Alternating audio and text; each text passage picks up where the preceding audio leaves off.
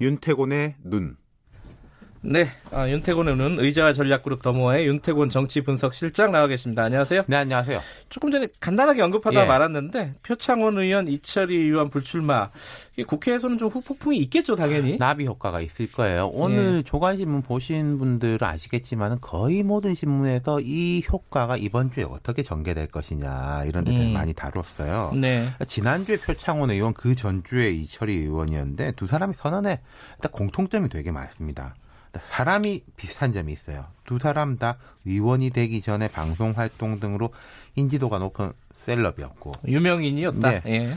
또 국회에 들어와서도 의정 활동을 활발하게 해서 높은 지명도를 유지했습니다. 한 사람은 비례대표고 한 사람은 지역구 의원이라는 차이가 있지만은 두 사람 다 다음 공천 걱정할 정도의 사람은 아니었거든요. 아, 예, 예, 예. 그런 그런 어떤 사람의 공통점이 네. 있고. 근데 이번에 이제 나가면서 말한 내용 같은 것들도 예, 공통점이 큰 있어요. 큰 틀에서 보면 자 개인적 차원에서는 소진.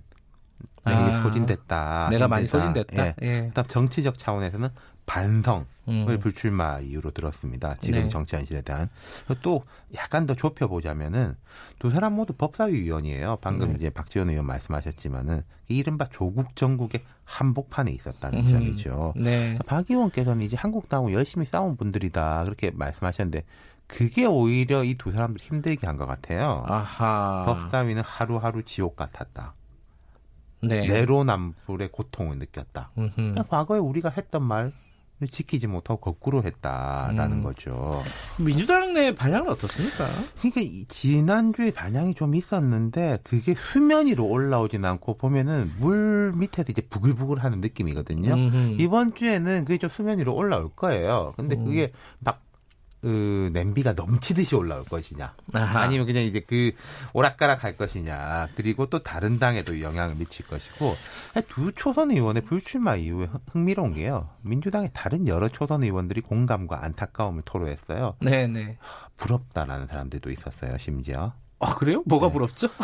과감하게 자기 하고 아하. 싶은 말 하면서 던질 수 있는 예, 예. 그런 게 부럽다 반대로 중진 의원들 네.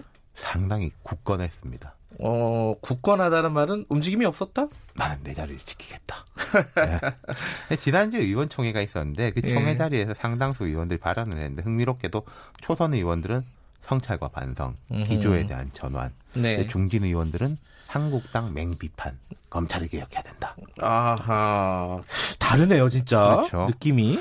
그 의총이 25일 날 열렸는데 그 직후에 여러 의원 언론들이 의원 분위기를 취재했어요. 그 네. 뉴스원이라는 이제 민영 통신사가 취재한 내용을 좀 인용해 보겠습니다. 네. 서울 지역 한 중진 의원, 중진들이 알아서 판단하는 것이고 나는 의원이 천직이다. 경기 지역 삼선 의원, 일할 사람들은 또 열심히 일을 해야지 자꾸 나가면 되겠느냐. 음. 서울 지역구 사선 의원, 세대 교체나 물갈이로는 선거마다 늘 나오는 이야기 아니냐. 국회가 더 쇄신하고 일해야 한다는 의미는 있지만은 초선 불출마에 너무 깊은 뜻을 두지 않는다. 네, 네. 수도권 한 사선 의원. 이제 총선 승리를 장담할 수 없는 상황에서 중도층이 많은 지역구의 경우 우리 같은 중진들이 지역 리더들과 함께 성장해온 경험과 성과들이 매우 중요하다.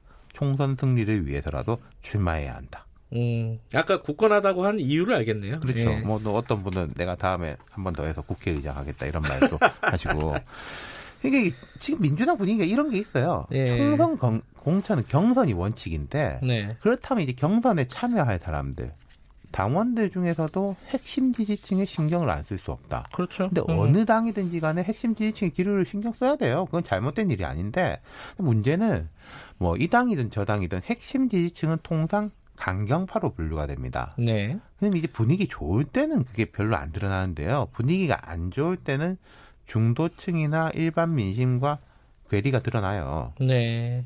그러니까 초선들은 그 자기들 생각하고 그 기류 사이에 괴리를 느끼다가 힘들어하고 고충을 토로하고 뭐 결단을 하고 그랬는데 중진들은 뭐 경험이 많아서 그런지 이제 나는 지킬 수 있다. 굳건하게 네, 이렇게 예. 뭐 그리고 오히려 또 강경한 목소리를 이럴 때일수록 내는 것이고 이게 예. 그러니까 전체 이익 소신하고 개개인의 소, 이익과 합리적 판단이 다를 때가 있는 거거든요. 그렇죠. 그런 게 이제 드러나는 거죠. 다른 당은 어떻습니까? 일단 민주당부터 조금 말씀드리자면 이번 주에도 의총이 있어요. 아, 그래요? 의총이 잡혀 음. 있는데 음, 그때는 지난주보다 더 나오느냐 마느냐 한 분기점이 되는 것이고 이 불똥이 음흠. 개인들에 대한 것뿐만 아니라 지도부에 대해서 결국 가는 거고 지도부 다음은 또 청와대가 되는 건데 지금 이제 민주당 말고 다른 당 같은 경우에는 자유한국당에서는 불출마를 선언했던 의원들이 대래 의사를 번복하고 출마를 저울질하고 음. 있다 이런 음. 보도가 있어요.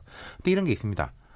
혁신은 전염성이 있습니다. 음흠. 상대가 안 변하면요. 네. 아유, 우리도 그대로 해도 되겠지.